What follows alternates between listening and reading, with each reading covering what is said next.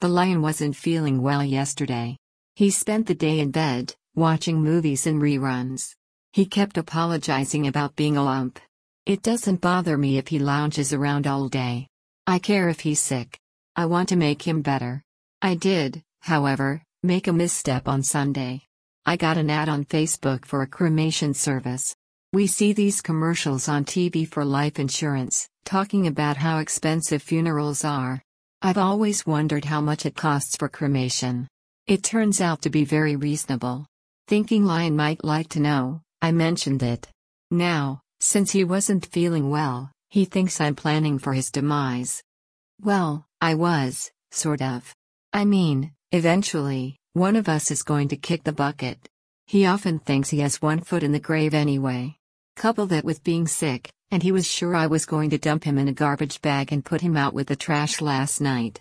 Anyway, I thought it was good information for both of us to have. I wasn't plotting.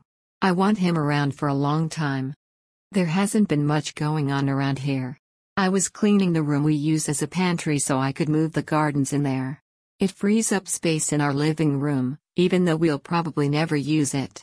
I got the gardens moved, but now the pantry is a disaster area. We gained a living room and lost access to most things in the pantry. Lion keeps reminding me he's getting furry. Good luck even finding the massage table. My sister is visiting this coming weekend. After that, I can excavate the pantry. We've been eating diet meals from Lean Cuisine and Healthy Choice since we cancelled Nutrisystem. There seems to be more variety, but I'm sure they'll get boring pretty soon too. What we need to do is concentrate on portion control. I've already been doing that with breakfast.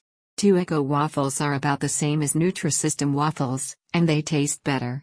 Of course, it's easy to read a box and figure out serving size and calories. How many calories are in one hamburger? What's the serving size? What about homemade chili or stew?